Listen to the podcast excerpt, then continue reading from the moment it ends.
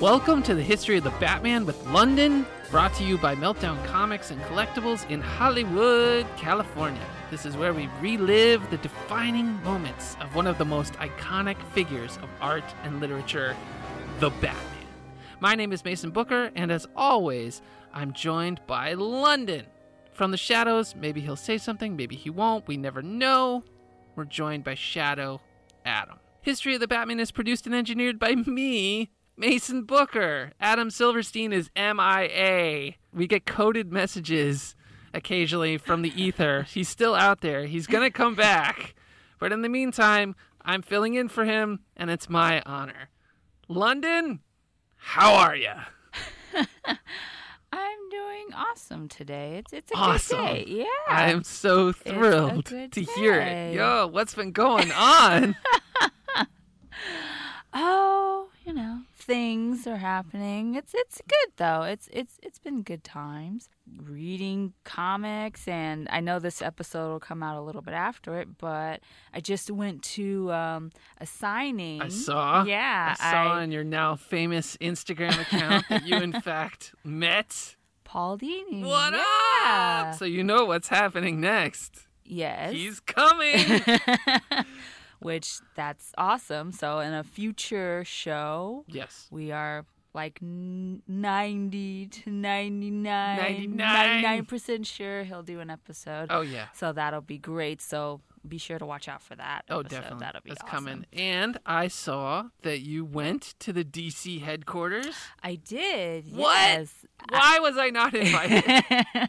it was amazing um, it we- looked amazing. Yeah, we we went to the offices and then we got to spend about like an hour in the actual DC archives.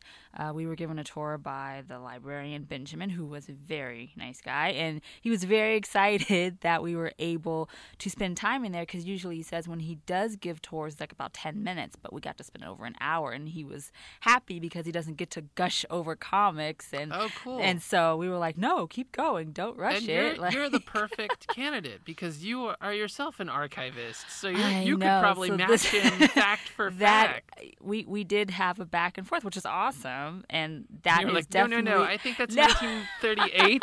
and he was like, actually, I believe that's 1939, issue 241. And you were like, no, 242, actually.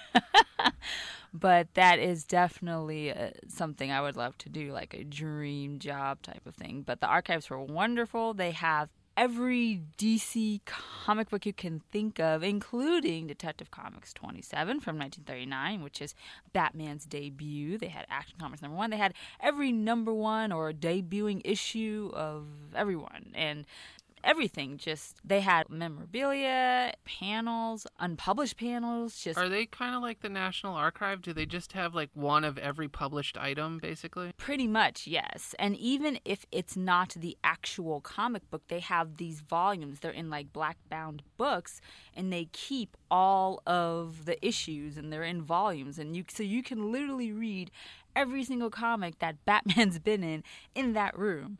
May take you a while, but it's all there. That's just how extensive What What's in the the black books have Yeah, like they- the panels? They have the comics in them. So if you don't have the actual like one book, 30 page comic, if it's not there, they have it within this book and it's the original comic in it. So it's, it's all what together. it's what the printed one was made from. Right, exactly. Ah. So they're not just a whole, there's not millions of just single comics just floating around.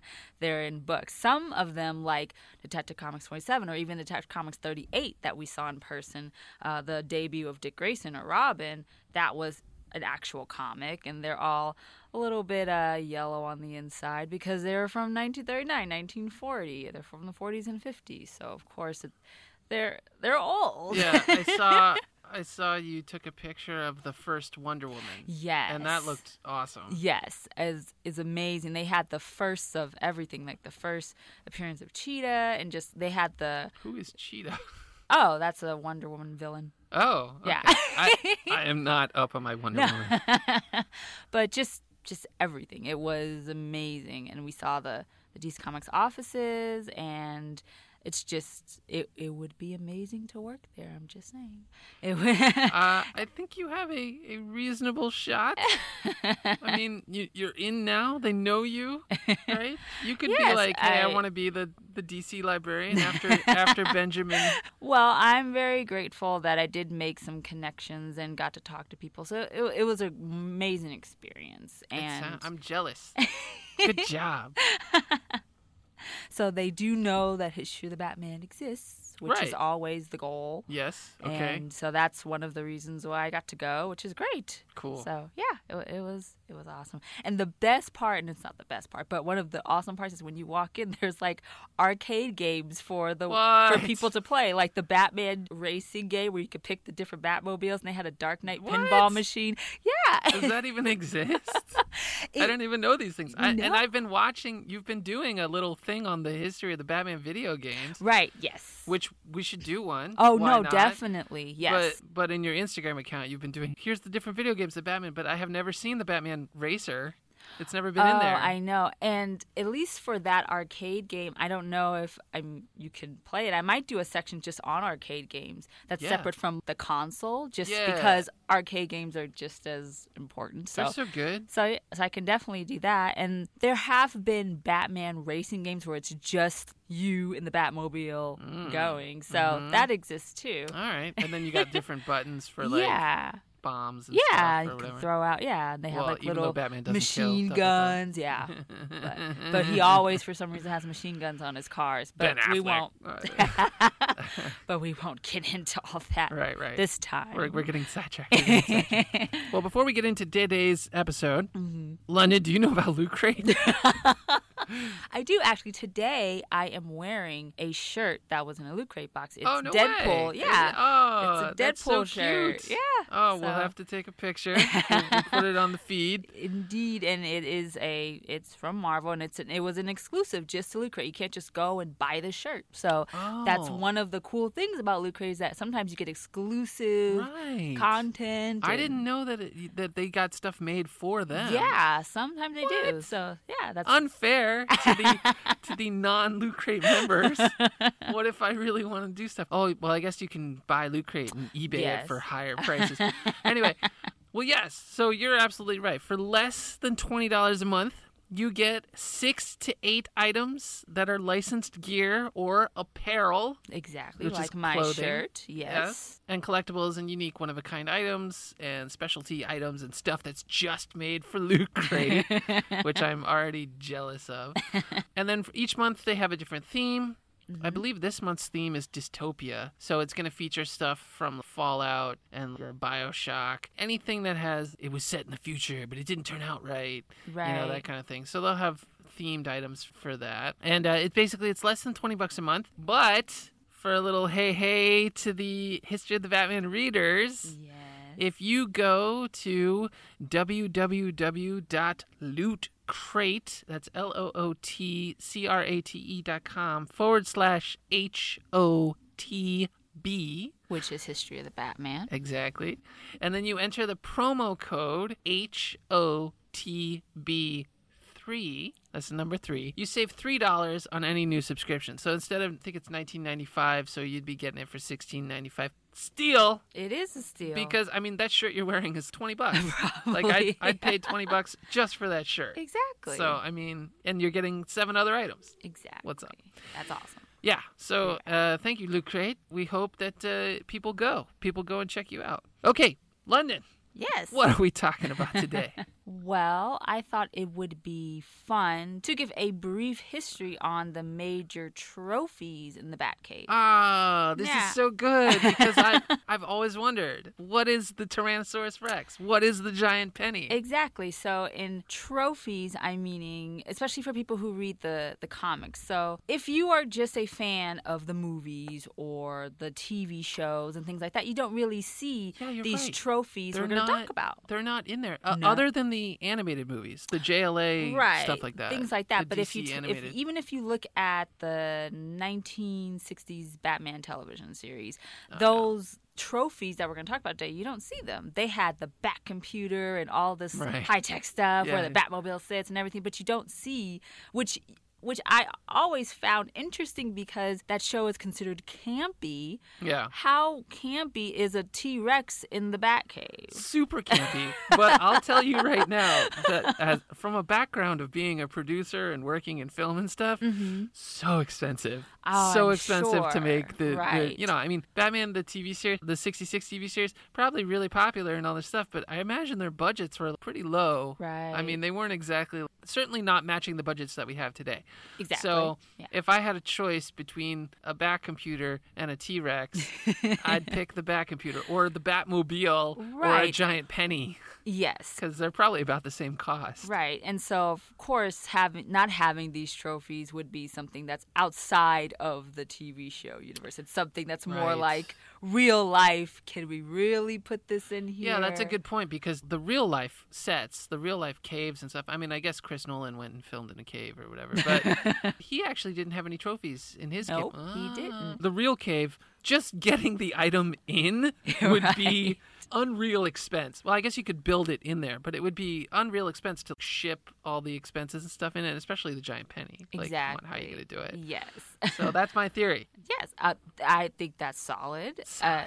right, and so that's maybe one of the reasons why when we look at even Tim Burton's Batman or Joel Schumacher's Batman, you mm. don't see that. All you really see, I mean, not not the major right ones, but you know now that you mention it i wonder why joel schumacher didn't have it i mean if anyone was going to have it it, It was going to be be, those. Bat- yeah like Batman Forever would totally to meet you. yeah I- yes. totally Yes.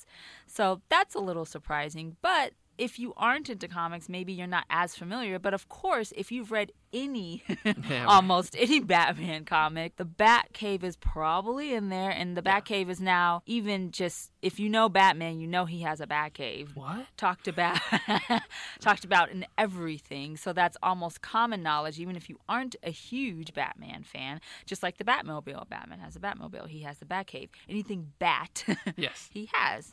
So, in the comic books, beginning in the 1940s, he started having what he called originally trophies, and they would mirror his adventures or his triumphs over villains, and he would collect things from the crimes and have them in his. First, it was Hall of Trophies, and it turned into putting in the Batcave. and how was he able to remove these things from from essentially the crime scene with no one noticing I mean, some people did notice. wayne tech Right. But we never saw the, oh, we didn't see the process of, well, in some comics we did later, but when they first got the giant penny or the T Rex, it wasn't like, oh, I'm going to show you how I get this in the back. right right That's just, oh, it just magically is here, right here. yeah because what's he gonna do i mean any, no one's supposed to know the batcave exists Right. it's- i'm gonna hire a bunch of construction workers to like move this into this The haul it in. Right. Like, oh you know what i bet all right theory time okay. he hires the movers or whatever to move it into Wayne Manor. He has a wing of Wayne Manor established as a museum, quote unquote, a private museum. Only he can go. Okay. So then he goes and they move it into there. And then he- once it's there, he he himself and Alfred, I guess, dismantle it and move it down into the Batcave. I don't know works. But yeah. Hmm, It might. It maybe. It, maybe it did. I think Uh, I'm I think I'm full of it right now. But that's okay. No, I, I, it's understandable because especially when the trophies first came in the 40s and the 50s, it- there wasn't any room for explanation. There wasn't needed. Now, if you try to do that in a comic and you're like, how Right. did it get that in there? Right, People right. would ask. But then it's just like, oh, okay. You just roll with it. You're like, okay, that's in there and that's just where it is. And here's a question for you. Yes. What are the trophies? Obviously, I know about the penny and the T Rex, but are there others? Yes, there are, and that's what we're going to talk about Let's today. There it. are some that are well known, like the penny and the T Rex, and there are others that are maybe a little bit obscure, but you see them more often in the Batcave. And of course, depending on the writer and the artist and everything, it, it changes. It it differs. Sometimes Oh, he's got like a rotating a yeah, curator. sometimes you'll have certain things. Maybe you'll just have the big three that I'll talk about, and two of them, the giant penny and the T Rex, are part of my. I consider a big three Sure. of, of trophies, and so you'll always see those. Other times you'll you'll have other things. So that's what we're going to talk about today. If you want to know more about what's in the Batcave, we'll do an episode, maybe a two parter, that's talking about just the history of the Batcave, just itself. That would be great. Yeah, but I thought we can start a little smaller today and focus on trophies because I love them. I personally think anytime I read a comic and the Batcave is there, I'm like, what's in this Batcave this time? what is it? yeah, I gotta tell you, I didn't think about it, but the minute you said trophies of the Batcave, I was like, oh, what a great idea. I want to know more about this already. Okay, so what's the Okay. first? or Well, first, when Batman debuted in Detective Comics 27 in 1939, a Batcave didn't exist. Okay. he did not have a Batcave Oh. as we know it. Was he just operating out of his mansion? Yes. Oh. We there was there wasn't a Batcave. That did not that concept of to a the Batcave. library. Exactly. The Bat Library. I mean, kind of. Oh my god. Oh, so where did this come from? wait a minute, wait a minute, wait a minute. I thought you can of course correct me if I'm wrong. I thought in the very first comic, didn't you say that he ran out in the field and fell through some boards into the Batcave? That wasn't in the first comic, but it was in later issues. Ah, But the first time we see him, he changes into his costume in his room. Not- I mean, it's not like he goes in the back. There's no Right. Batcave. It doesn't exist. I'll be in the closet, Alfred. dun, dun, dun. So all of those small that mythology. I mean, even the Batmobile didn't happen. I mean, he had a red roadster, but it wasn't the Batmobile. like he had a really sweet car. Why but wasn't any of this featured in year one by Frank Miller? Why didn't Frank Miller talk about this?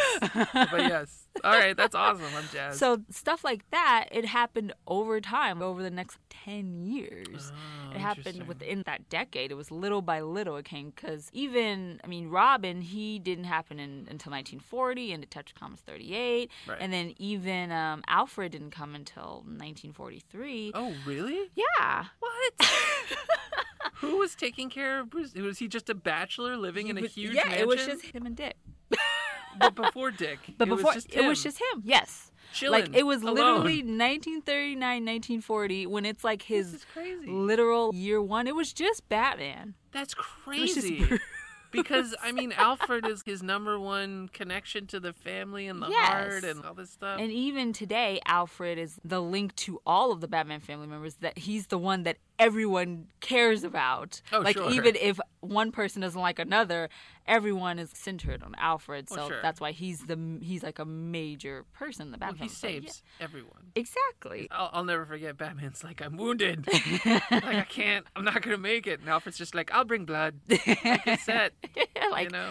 I got you. It's fine. Yeah. Um, so yes, some of that mythology was developed over time, and we don't even get to see any of the trophies until 1942. And it's a Bill Finger story. It's Batman number 12. Hmm. So Batman number one started spring 1940. So. We're in the right time period. And we see Bruce and Dick in their civilian gear go into the quote unquote Hall of Trophies. That's what it's called. And it's just, it's a locked room within Wayne Manor. So it's not Oh, So it is in the manor. It is in It's the like manor, a private yes. museum in the manor. Exactly. Okay. So it is in the manor. We don't have really a lot of developed uh, bat cave things yet, even though we'll we'll get to that in a minute. Wait a minute. Yes. Uh, this is a brief side note. Yes. Are you telling me that Dick showed up before Alfred?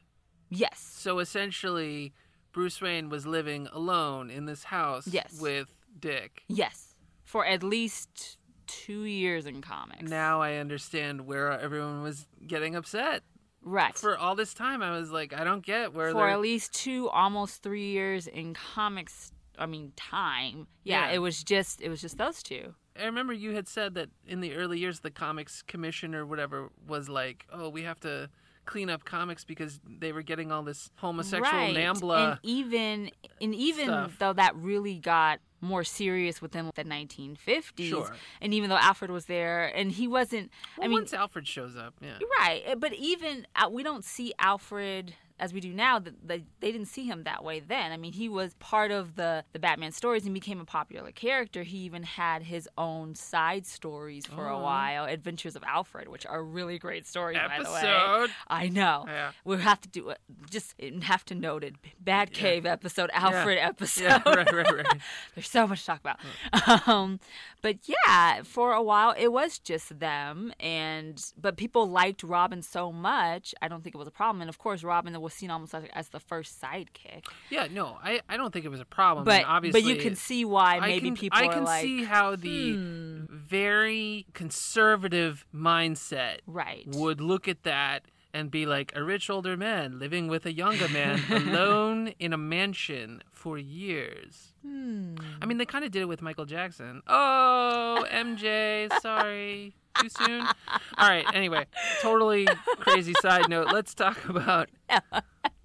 Lay it on me. Hall of Trophies. Yes, the Hall of Trophies. So the the two things that you see that you can almost recognize with the characters that have existed there is a there's an actual penguin statue like the animal the penguin and Of it's like penguin? a, a statue and it's because of the penguin villain that, What? yeah Okay. so but it's a penguin statue and then there's an actual joker face like a mask almost within that Oh. room so those are considered his first trophies that we see in this Was that a mask that he ripped off of a henchman or something? there's no backstory for that no I wonder if that was the inspiration for Joker cutting off his face down the line, like ye- oh, years oh right later. right Who did that? That really horrible. oh the death the death of the family that that line No, the one where Joker cuts off his face and he hangs it on the wall. right right that was in the reboot the detective oh, comics Oh, yeah, yeah. one yeah yeah yeah Who was the artist on that? well in that main story it would have been snyder and greg capullo Okay, so I wonder if Greg Capullo looked They at the old. further with that yeah, they went. Yeah, old, yeah. They went way back. They were looking in the first issues Hall of Trophies, and he was like, "I like that image."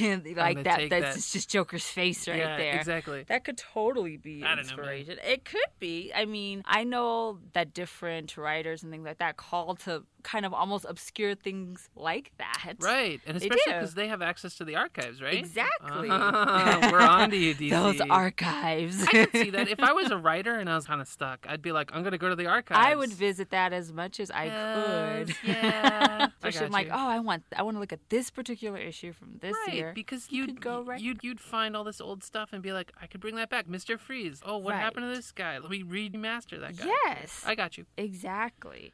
So we have our first unofficial look at the Batcave in or at least a part of the Batcave or soon would be the Batcave. But in that same time the Batcave didn't really exist until after the first Batman black and white serials by Columbia Pictures that came out in 1943. And the opening scene is Batman sitting in this dark room with these huge bats flapping over him, sitting at this desk looking menacingly like in deep thought. Yeah, like a and, gangster. Yeah, and they but they call it the Batcave. High atop one of the hills which ring the teeming metropolis of Gotham City, a large house rears its bulk against the dark sky. Outwardly, there's nothing to distinguish this house from many others. But deep in the cavernous basements of this house, in a chamber hewn from the living rock of the mountain, is the strange, dimly lighted, mysteriously secret Bat's Cave, hidden headquarters of America's number And one that that's, that's the first time you actually ever hear the term. Oh, It's not in comics yet. it's in film. Right. Before that, however, they would have a place where Batman could have his Batmobile and his Bat Gyro and his Bat plane, and it was The in these. Garage. Yeah, and Bill Finger called it secret hangars. It would be kind of this. He would have like this elevator that would go underground, and he would have this thing where he can drive the Batmobile down below. So on Mm-hmm. the top, it's Wayne Manor, but at the bottom, he has his Batmobile, and he has this quote unquote crime lab. That's a really small place where he figures out what to do. So it's not an official Bat Cave, or that term doesn't come actually until the serials. But in the comics, Bill Finger thought of, oh well, we do need a place where he has all his Bat gadgets Sure. and the major things like where is he going to park the Batmobile? He can't park it in the in the driveway. That's a low giveaway, so we have to hide it. So there was this system of elevators and just things like that. Cool. But yes, after the serials, Bob Kane he put the actual term Batcave within the the Batman comic strips within the newspaper dailies. Ah. And so that's the first time we actually hear the term Batcave, and then that was incorporated into the comics. Nice.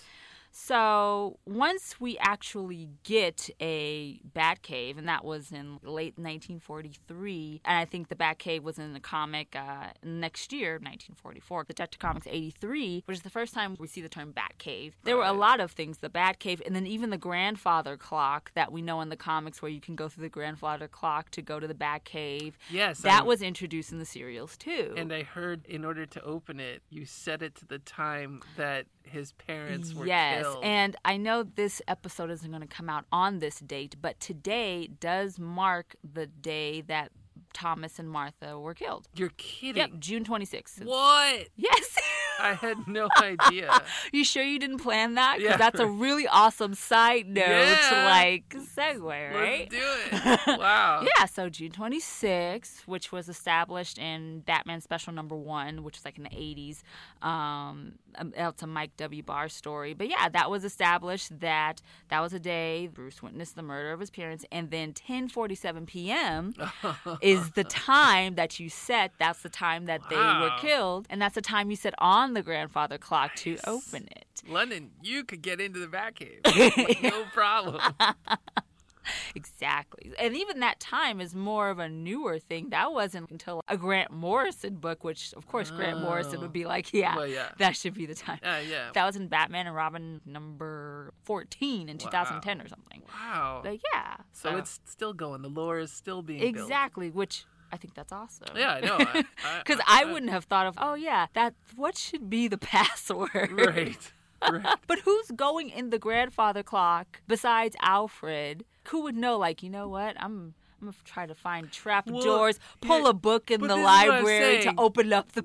But this is what I'm saying, Londyn. You are suddenly whisked into a parallel dimension where Gotham City actually exists. You get the invitation to go to Bruce Wayne's soiree. You're in Wayne Manor. Are you going to look for the Batcave? Hmm. Or are you just going to hang at the party with the socialites? I'm sure if I am even too close to the grandfather clock or stand there a little too long, Alfred's gonna be like, "Can I help you?"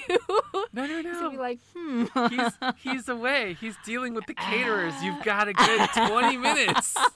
20 minutes, and you're watching the grandfather clock tick.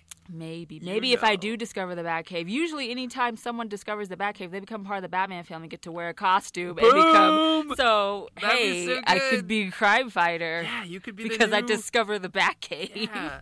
So you could be the new Londyn Robin. That's uh, so good. Okay, I'm so, let's tell me about the trophies. okay.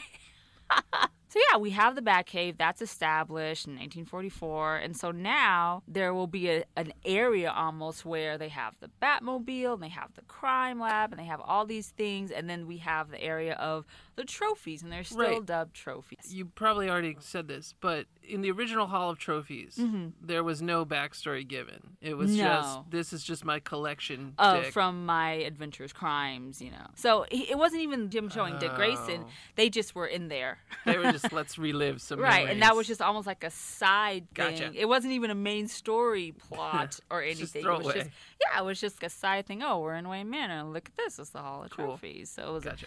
but it developed into something more. So there are more obscure trophies that maybe will appear in versions of the Batcave, maybe not. And and of course, I love this one because I love Egyptology. That was one of the subjects I studied in, in college. Oh, yeah. and, but I just love it in general. And there was this mummy sarcophagus in there for a little bit, and it would What? sometimes appear in the Batcave. It's from Detective Comics 158. It was a it was a story in the 1950s, and uh, Batman versus the Mummy. kind of. He has to fight this villain called Doctor Doom, and he's smuggling things Ooh, in a Marvel mummy think case. about that? I don't even know if Doctor Doom existed yet. I'm not huge on my Marvel uh, lore or the exact dates, but alright. that would be interesting. But he did not pop up anywhere else, really. Okay. This is probably a one. He's a one-shot villain. We're gonna let you slide He's- on this right, one, so it's like- we're watching you. So he was smuggling things in this mummy case, and so after Batman and Robin apprehended him, they kept the actual mummy case and he put it in his bat cave. So it's it's things What like was he that.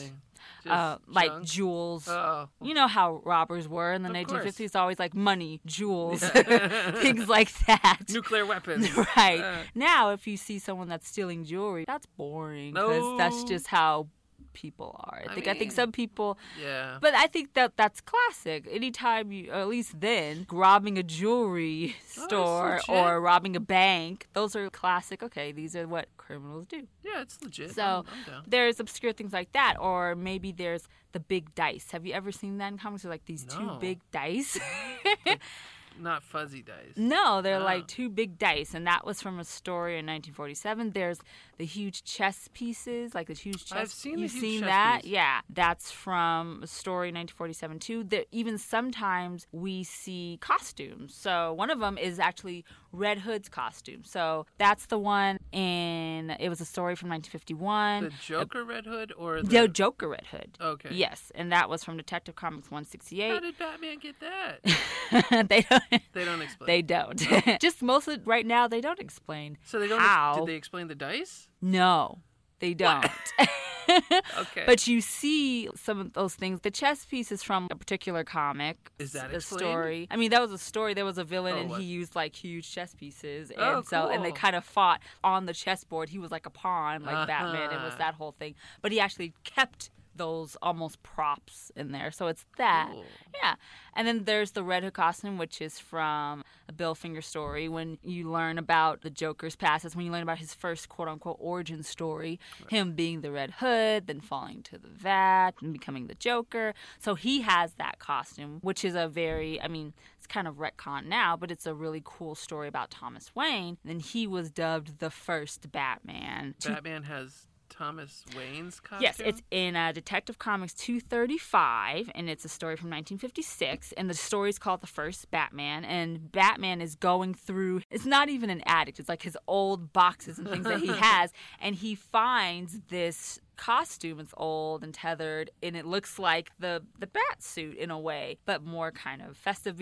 So we have a flashback. like a Mardi Gras. Yeah, kind of like it's a costume. Like, and so we learn when Bruce was young, course, before his parents died, they went to this costume party, and and uh, Thomas Wayne wore this kind of Batman type of costume, Ah, like a man bat. man bat Gotcha. type of costume. Wow. And there's even the panel where Bruce sees it. And he's like, "Oh, this is so cool! I would love to wear this someday." And then Thomas says, "I'll save this for you, son." And it's kind of like, "Oh, when that's you're older.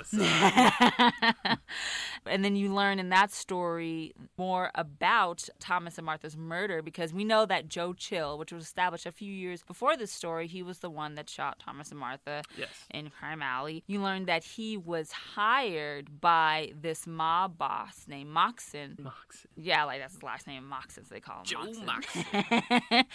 and so Thomas actually has a run-in with him at this party. And so later on, Moxon hires Joe Chill to kill Thomas, and then Joe actually kills What both did, of them. what did he do at the party? He's like, "You, I'll kill you." They're actually got into this huge fight, and Thomas beat him up, and What? yeah, and he was fighting in the Batman At or the Ba- party? at the costume What party. What did he do? Insult Martha? Like, what happened?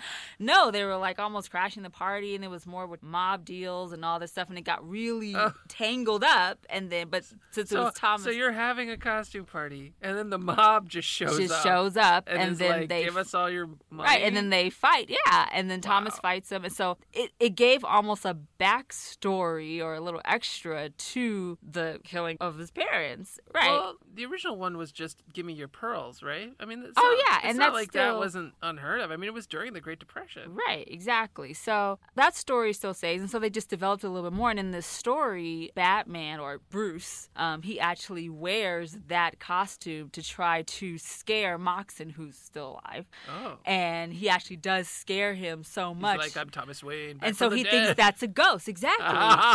you, you got it. Oh God. and so he thinks that write he, this. Yes, you are perfect for golden age, silver age ridiculousness. Let's, let's bring it back. The red and blue Batman. And so he thinks that that's his ghost, and it literally scares him to death. And he thinks that To he's got. death? Re- Oh, well, he okay. actually runs out to the streets and is hit by a truck. Of it's actually, of course. Of course. So, so it- he got revenge, but of course he's like, nah, not enough. I'm still Batman. I can't get over it. like, no, no, this isn't enough. I gotta take it. I gotta take it to the streets. Exactly. So then he has Thomas's Batman suit in the cave. So that's another costume that you may see in the Batcave. You don't really see it. I mean, I think sometimes in more recent comics you may see it, but it became more retcon. Even though in the 80s, Len Wein, he retold this story in the Untold Legend of Batman. He just retold the story and kind of brought it back, even though I think after post crisis or when post crisis happened, they retconned it and that doesn't exist anymore. And That whole idea of the Thomas Wayne being Batman, that story, that doesn't just exist. gone? Yeah, it's just gone. that good doesn't. story. It is a good story, but it doesn't. It's not canon. Oh, I- it was I like a one shot. Almost, yeah, because that Ah. story was just like a regular story in, in in the comics, but I think they just took that away. I think Hmm. it's more because they want they don't want to give reason to why Batman's parents died. I think if you try to rationalize it, like, Oh. oh, Moxon hired Joe Chill because Thomas Wayne messed Yeah. up his plot, Like if and you make it too clear, right, then it, his war on crime is too narrow. and- and Exactly. he, he just becomes a psychopath. Like Yes. hell bent on violence. Exactly. And so and so now if you just know that oh, this mugger killed them almost just because yeah, it was Just, for just the element of Yeah, crime. Exactly. And so I think that gives Batman more reason to continue his crusade and I would agree. I think that that may be part of it or maybe they just didn't like the story. well, it could be both. It could be But- both. But yours is very insightful. Very insightful. Okay, we're gonna take a quick break. okay. And when we come back, what are we? T- the big three? I don't know. Yep, we're going to talk about a couple of things and then the big 3. Yes. Okay. Okay. So we'll be right back after we try and pay some bills. All right. Welcome back, Woohoo. Londyn. Yes. Lay, lay it on us. We've been talking about the trophies in the Batcave. We have. So we just talked about Thomas Wayne's original Batman suit that's in the Batcave or has been for it was for a few decades. And there's actually another costume or suit that's in the Batcave that is seen more even within the modern comics. This one wasn't a retconned or not considered canon anymore. This kind of still stays even in today's comics. I bet I know this one. Which one? This is uh, Jason Todd. Yes. Yeah. Ding, ding, ding, That's right. right. Yeah, this is everywhere. I guess I first saw it in Dark Knight Returns That's by Frank right. Miller. Yes. And then after that, it's just been around. Yeah, it's Like, just been around in, in different It was comics. even in Zack Snyder's Yes. BvS. Yeah. Yep. So that one was, like you said, that was in Frank Miller's Dark Knight Returns, which was in 1986. And this alternate Elseworld future show around the time that Batman or Bruce Batman decided to retire. And then we're 10 years after that. The time he retired was around the time that Jason Todd died. And in the in this in this series, we aren't it isn't explained what happened to Jason Todd. We just figure he, he died somehow in something they were doing, crime fighting, and he, he died. And I'm not going to give anything away, but if you do want to find out or you want to read a prequel to The Dark Knight Returns, there is a one shot out that came out a couple weeks ago, and it's Dark Knight Returns The Last Crusade, and it's a Frank Miller, Brian Azzarello one shot, and that actually talks about Jason Todd with Batman and the backstory behind the Joker within this Dark Knight universe. So if you are curious as to what happens to Jason Todd, why he died, how Batman pretty much went into retirement, why he stopped being the Batman, that is a book you should pick up. It should be at all your local comic shops, including Meltdown Comics. So you should go pick it up if you want to read it. It's pretty good. So anyway, yes, this is the first time we see the Jason Todd suit. Bruce looks at it, even Carrie Kelly, who is the Robin in this universe, sees it. And it is, I mean, of course, we know later, which people say, oh, I think it's uh, they knew they were gonna kill him off, and people always want to connect it to Death in the Family, which happened two years later. But I think they just did it just because Jason was Robin at the time, mm. and it just fit into this timeline of this could be a realistic future because Jason was Robin. But Jason dying, of course, seemed even in this story seemed like Bruce had a lot of guilt, a lot of Oh yeah, regret, It was and his all biggest of failure. Right, it was his biggest failure. So that suit in the Batcave is a reminder of that for Bruce. It's also can be kind of troubling for the Robins that come after, seeing Jason Todd's suit in there. it is kind of this could happen to you now. I mean, so- well, or- it is kind of like a hey, we're not kidding around. Right. Like- this is I, even though you're kids, this is a dangerous job, Well, which is always what Adam would talk Yes, about. Adam constantly points out that Batman is just throwing children into harm's way. exactly. Well, I mean, Barbara Gordon got paralyzed. Exactly. And later on, especially within early 90s comics, I think you even see it within the Knightfall series and then Prodigal, you see the Batgirl suit in there as well. What? Because she's not Batgirl anymore. So it's oh, just oh, right. lots of But reminders. Her mantle didn't pass down. Well, I guess I guess they just get new suits. They just get new suits, but in some comics you see Jason Todd's suit and then you'll see the Batgirl suit too. And if you want to go kind of more modern in the Batman Beyond universe, especially in the cartoons, you see their costumes within that Batcave. Cool. So this suit actually stays, and like you said, that's in even Batman vs Superman in comics right now, in movies right now. That Jason Todd suit is still here; it's still canon. But that is definitely one of, I think, the more emotionally driven things within the trophies. Right. Is Thomas Wayne's Batman suit because that's his father, and then Jason Todd's Robin suit because he feels guilty over the loss of him. And yeah, it's just a lot of guilt, a lot of feeling behind that. So I think that's just some of the reminders, or one of the reminders he has and keeps it in there. I failed. yeah, no, I, I get it. Good times. what what what else? What- Okay, so now we are going to talk about our big three. Big three. All right, so I know two. Yes, you know two, so we're going to talk about the other one, and then we'll get to the Or the... do you want to do the, the two and then save the big reveal for the third? Because I don't think anyone we knows can, the third. No, yeah, we can do we can do uh, the two you listen talked to about. the end. All right.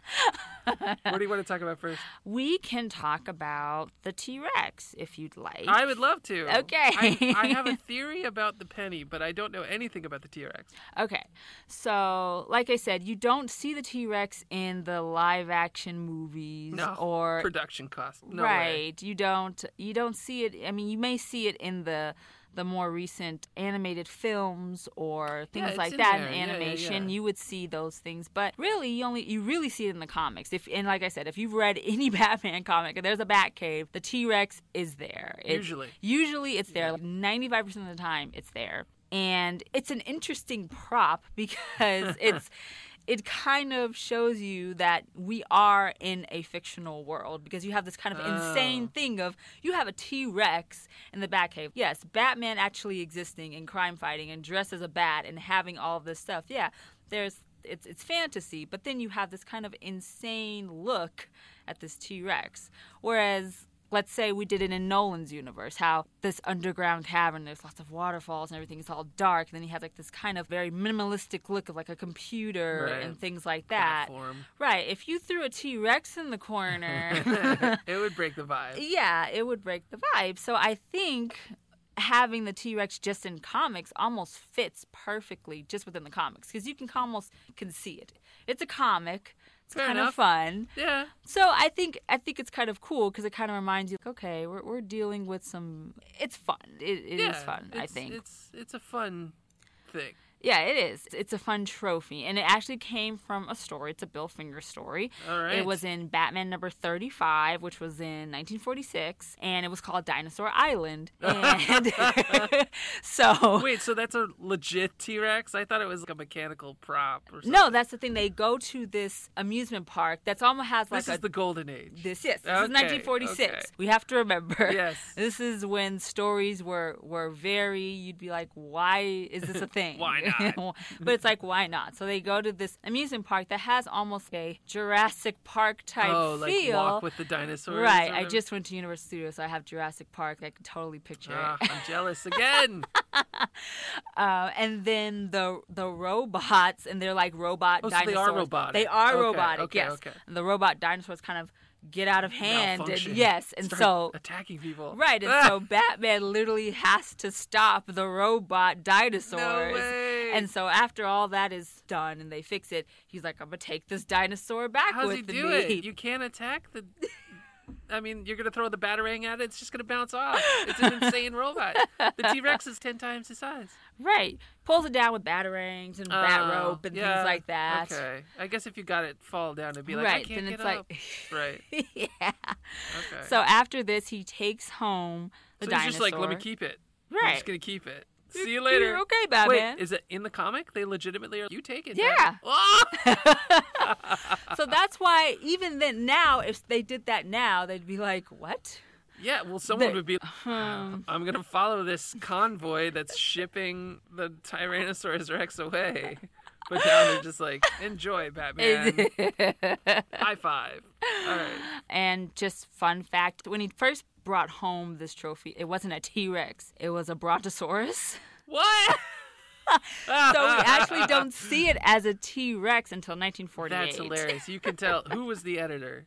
Well, Bill Finger wrote it, right? Who was the editor? Right. Do you remember? Oh, I'm trying to remember who the other was. It might have been Vince Sullivan still, Okay, but so like my, my, I could see it. Our conversation with Paul Levitz has gotten me into the mindset. Bill Finger's like, yeah, it's a brontosaurus, and then next issue, Vin. Vin, he was like, nah, nah, nah, it's a T Rex now. Make it a T Rex. Brontosaurus eats vegetables. Yeah. Somebody did some research and was like, Brontosauruses only eat plants. Oh, we need a meat eater. Make it a T Rex. Although there is evidence now that T Rex was also vegetarian. What? Anyway, but that's okay. I'm Fun not, fact. Not trying to burst bubbles. Hey, it's, a it's theory. okay. It's a theory. Hey, it's okay. But yeah, in this one, it was actually uh, Jim Mooney, who was an artist in Batman 48. He drew it as a T Rex. So maybe they did have some type of conversation with, like, let's make it a T Rex. He was like, okay. And then ever since, it's been a T Rex. Well, good call. Yeah. Good call, Vin. That's my official yes. Yes. so, of course, now that T Rex is literally, I, I mean, in almost all of the bat caves that oh, Well, you so see. cool. It is. It's it's a fun prop. And now, when you think of the bat cave and you read comics, you're like T Rex. Yeah. You think of T Rex and you also think of the giant The penny. The penny. Right. And I, I have a theory. yes. It's got to have something to do with Two Face, right? And something about a bank. Well, originally, Two Face had nothing to do with the giant penny. Originally. Originally. Later on, which we will talk But about. since here I go again, I'm writing it as the editor. I'm like, this penny, you've got to tie it into Two Face. So they retconned it. They retconned the penny. Pretty much. DC, I'm available. My rates are cheap. Okay, What so so, but it's funny because most people think that the giant penny automatically has always been Two Face I, because I certainly did. it's it's currency and it's a giant it's a- coin. it's a coin. Yeah. So you're like, He's got of the course. quarter. He's flipping the dollar. Or. Exactly. What does he flip? A quarter or a fifty cent piece or what? Sometimes it's silver dollar, sometimes a quarter. Gotcha. Depends. But never the fifty cent. Sorry, JFK, you didn't cut it. Um, but the first time we see the giant penny is in a World's Finest story, which is number 30. Mm-hmm. You have to remember in World's Finest, we don't see a Batman Superman story until like issue 72. Oh. So in World's Finest, there was a Superman story and there was a Batman and Robin story. So Superman got twelve pages, and then Batman right, and Robin got right. Ah. So, so yeah, it's World's Finest. It's issue 30 from 1947, and it's the story called The Penny Plunderer. so there is this man named Joe Coyne, C O Y N E, and he I did there?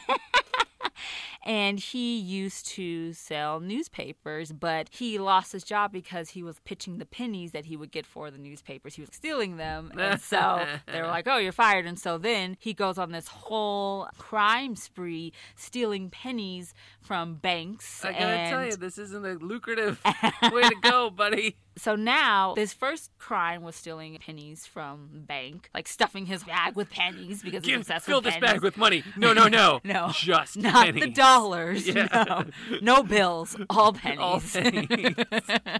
that would be like 50 pounds of pennies, and you get like, I don't know, 100 bucks, maybe. Yes, it was yes. worth it. Sorry, go ahead. he doesn't even cash it out. He just keeps all He the just pennies. looks at it.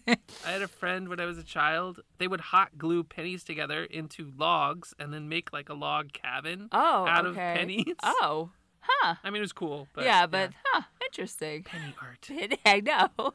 I'm sure that exists even today. 'cause I, you know, I bet I in bet deviant does. art people, somebody's got to do it. someone has penny art I somewhere. made, I made this Batman sculpture out of pennies. You'd buy it. I, I, I kind of would. Yeah, I I kind of I would. so then Coyne starts doing all of these crimes surrounded by the penny. Yeah. Um, so that's his thing. That's his motif is the penny. And of course, like a couple other crooks, they have this giant penny and they use it for one of the crimes. And Batman and Robin have to stop him from terrorizing people with his giant penny. And What's he gonna do? Like roll it down the street? because he steals a, the penny from this almost exhibit, and then he Uh, from a museum. Yeah, and then he uses it. So first of all, Batman tries when to you say stop it uses it, what is that? All right, boys, bring out the, the twenty foot penny. because it's huge, so he can crush people and things like that. But So Batman like, originally. tell me where the pennies are. I won't tell you nothing. Bring out the giant penny. But. Batman originally tried to stop him because he's stealing from a museum, and it just happens to be a giant penny. And then after That's so they random. Did they talk about where the giant penny came from? Who made it? no, What was an exhibit for? it just had random. just an exhibit. Yeah, it was just an exhibit. It wasn't just like for the be- mint or something. No, it just was a giant penny. All right, and cool. so, but then um, Batman, they art. stopped him. modern art back then. Yeah. They were like, you know what? I'm gonna comment on capitalism making giant penny. I got you. But uh, after they stopped Coyne, he got to keep the giant penny. That Oh, was I, I heard about this. Wait a minute. Little known fact, maybe you don't know. Did you read that comic? Which one? The one where Joe Coyne showed up and Mm-hmm. stole the penny and all that stuff? I heard he kicks Batman's butt. Oh. Like Batman shows up and he's got a sock with pennies or he's got a roll of pennies in his fist. And he fights with pennies. And he, f- yeah, and he just kicks Batman's butt twice. He knocks him out. because it's all those pennies he didn't cash out when Yeah. he stole- But is that true? Did he just clock yeah, because Batman part hard? of him is not just doing penny themed things. He has pennies on him so at like, all times. And so that's part of his weapons, along with two other guys. Because there's always, especially in these stories, there's always a few guys that are around the main villain. Well, sure, the henchmen. They're henchmen, and so it was them. And then he fights them. And there's always a Batman doesn't just knock him out and that's it. There's always, oh, he hit me and I'm down, or Robin fights him and oh no, Robin's hurt, or oh no, he got kidnapped, or something. So there's always ha- it can't be always easy for him. But yeah, Joe Coyne gets him. a couple times. A couple times. I can't believe it because Batman's super black belt martial artist, and here's this untrained dude who's just was it a fist of pennies or did he have a sock? Sock, Oh, okay, so he's like, whoosh, like beside the head. but still pennies. That's crazy. I can't believe that he kicked his butt. Oh, I guess Batman didn't have the helmet. No, uh, no, he was hood. just in his regular. Yeah, but this is why he did it. After I got kicked, He remembers. You know, remember that time we fought that? Yeah, Joe he was like when I guy? got s- when I well, what's that called? It's called like a blackjack or something when you do that when you put something hard in a sock and Mm-hmm. whack people. Anyway, after I got blackjacked, uh, that won't happen again. All right, I'm sorry. So, so yes, in the story, that's where the the giant penny comes from. That's, That's where it's really established. cool. And even in other comics, which uh, they're sometimes a little ridiculous, we see the giant penny in use. Like there's this one com- Yeah. Batman needs to block radio waves or something. So he flies the giant penny in a helicopter to block the the That's radio great. waves. That's great. Who wrote that? Good job. Good job. We need a big source of copper, a big copper disc. But we don't have time. I got you covered. I'm Batman. That's awesome. Good job, writer. And or he, one time he used the giant penny to uh, like Crush somebody. Yeah, there was someone that broke into the Batcave somehow and Whoa. like used that and That's great. yeah. So it's just you see it Wait, sometimes. did the guy live? Was he crushed by the giant penny but lived? I don't think he lived. Oh, but, Batman. but hey, this is. Loophole. But they might not even have said that he died. But Yeah. who would live? No, no one would live. But their whole point is he's eliminated. Dot dot dot. The loophole. And we were talking about before, like, how do they get these huge props into the Batcave? Right. In a in a Batman comic in like early 1980s, like 1982, Batman and Robin are actually discussing how they can trans. I mean, I think it's like a flashback to this story almost. Nice. They try. They talk about how they transport this giant penny into That's the Batcave. hilarious. So it's not like that that's must never be a, been. Is that a modern day story? uh, yeah. yeah. Modern. Who right. else would write that? Good job, modern day writers. So it's not like they haven't thought of that before, and that Ah. didn't cross their mind. How are we going to get this big T Rex or this. Giant uh, penny. No, that's cool. That's cool. So, I right. respect. Respect. And So our last uh, major trophy that I consider as part of victory is the oversized Joker card. Have you seen that in in comics? Now that you say it, yes, I it's have like seen it looks like a Joker playing yeah, it's, card. it's like the one that they claim it was designed from. Right, right. That that Jerry Robinson was in- inspired by Right, it. You're right. It right. looks like that. And the thing is, even though uh, there might be some random uh, story talking about it, there's not really a, a main. This is the comic that it was first introduced. That there's a Mm. reason why there is a Joker card. There's no background to it. There's no Joe Coyne story or Dinosaur Island or things like that. There's Right. there's no story. It's but of like the, some of the other stuff. Right. But of course, you always see that, that Joker card, and I think it's because it represents the Joker, who is Batman's major arch nemesis. And there's still as much mystery surrounded by that card as there is about the Joker himself. And Interesting. and I, I think, I mean, I'm just talking here, well, but I mean, but why would you want to keep such a huge honorarium of your nemesis? I mean, I, I don't know. But I guess it goes to this whole they can't exist without each other.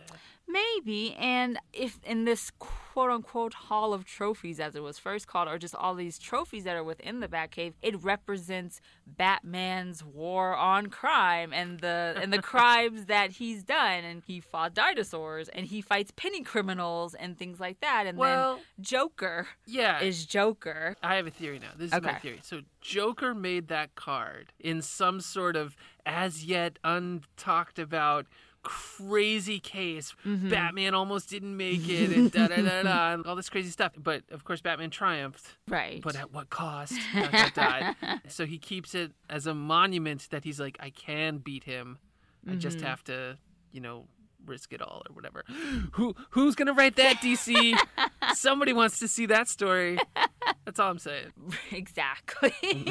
I'm sure, but and I would like to see an actual backstory for the card. That's what I'm saying. It would be that would so that would be Yes. really cool because there Yes. really isn't a backstory. It's just like there's just a huge Joker card, and it's always right next to the giant penny Yeah. and the T Rex. I'm intrigued. Right. Now I want to see that story too. So that uh, Joker mask that was originally in the locked library room hall of trophies, Oh. that pretty much that's what it turned into. That's it's what I'm not saying. Mask think- anymore. It's it's the Oh, card. Interesting. And since we said the Jerry Robinson was inspired by the Joker card, maybe it pays homage to that. Mm-hmm. But it just seems like I I would feel weird if in the Batcave there wasn't anything that didn't represent Joker. Because Batman in a lot Oh. of in a lot of comics he's always on his computer trying to figure out information about the Joker and can never find anything because you don't know who the Joker is or Yeah, any of that. At the same time, Batman is constantly fighting the Joker. He needs some place where it's I'm not reminded of the Joker. I, well, I guess, but the Batcave's not that I don't know. I think Batman No, I- is very obsessive I'm about him. I Yeah, I'm with think that he maybe needs I agree. he needs that. And maybe other people, especially if you're listening, maybe you have theories about why the Joker Oh card is man, there. and which- how how can they how can they deliver the theories Oh, of to course, you? if you do have thoughts about it, or you read somewhere, or a if you want to see that something. DC written backstory for the Joker card, let us know. Right. But you could always email me at historyofthebatman at gmail.com for about this, about this episode, or any other episodes. Um, before we talk about all that other fun information, all the social media you can follow on History of the Batman, one of my favorite images of the Batcave is actually by artist Dick Sprang. He created a lithograph in 1997. And if you follow me on Twitter, at Hist of the Batman or Facebook at History of the Batman. I have this as my cover photo. It's it's a huge. I can show you, Mason. I have the picture on Oh, my phone. Sorry, guys, you can't see it, but Dick Sprang Oh, did this, wow. and it's the whole Batcave, and it has literally everything. Yeah, it's a it's a giant. It's like an old uh, Mad Magazine. Find Where's Waldo Yeah, type and, thing, and but it's everywhere. Of course, that's who- awesome. right? And it has not just the Batmobile, but it has even what we talked about the giant penny, The penny. the the T Rex, and they have the huge Joker car. They have the suits of Riddler and Catwoman and all this extra stuff. But I think everything that's in here, you probably may have seen one place or another in the Batcave at some point. Yes. So, like we said, we'll go into a huge history of the Batcave in a future episode. But and you'll bring that so you Yes. can make sure you can hit everything. Exactly. I'll definitely look at that as as reference. But the trophies within the Batcave are just as much of iconography and important to Batman's mythology as the Batcave itself. I don't think it would be as fun. I don't think. No, I agree. Especially seeing it, It- in comics. Yeah, yeah. It wouldn't be as fun. And even though in some Batcaves it's more dark and it's not bright and pop, you'll still have a really realistic T Rex. Like in All Star Batman, Yes. You have the T Rex and you have these props. You have the Joker card, you have the Batmobile, even though Jim Lee's Batcave is super, it's more quote unquote realistic if we had to make the Batcave realistic. Right. Yet he still has that T Rex in there. Yeah, yeah. So No, it's good flavor. It's good right. flavor. So I think we couldn't have a really awesome Batcave within Batman comics without these trophies. I agree. and thank you for the for the tour. I no, I it. think the ones we, we touched upon are the major ones. Like I said, it rotates sometimes. Yeah. They might have other things, maybe not one costume or maybe all the costumes, but the ones we discuss most of the time they are They're there. They, are I there. I yes. like the idea that you know every couple months or so Alfred goes and curates the, the right. Bat- the There's even Batcave. some panels where he's dusting the T Yeah. Rex and things like that. So That's awesome. Right. All right. That's awesome. Yes. Well, thank you, Londyn. Of Thank you course. again. And if you want to follow or follow more history of the Batman, like Mason said, right now I'm talking about Batman in video games because this year marks the 30th anniversary of the debut of Batman in video games. Uh, you can follow on Instagram at History of the Batman, and like I said, on Twitter, History of the Batman, and Facebook, History of the Batman. And like I said, if you have any questions or feedback, or you want to talk about this episode, the Joker playing card, any of the trophies, anything, then email me at historyofthebatman at gmail.com. And if you want to actually come and read any Batman comics, come on down to Meltdown Comics, 7522 Sunset Boulevard. We've got more comics than you can even read in a day. and you can check out our comic shows in the back. And you can feel free to listen to any of the other shows on the Meltdown Network, which most of which I produce and some of which I'm uh, co hosting or hosting. Check it out. Thanks, guys. And, Thanks, guys. and Londyn. Peace, love, and Batman.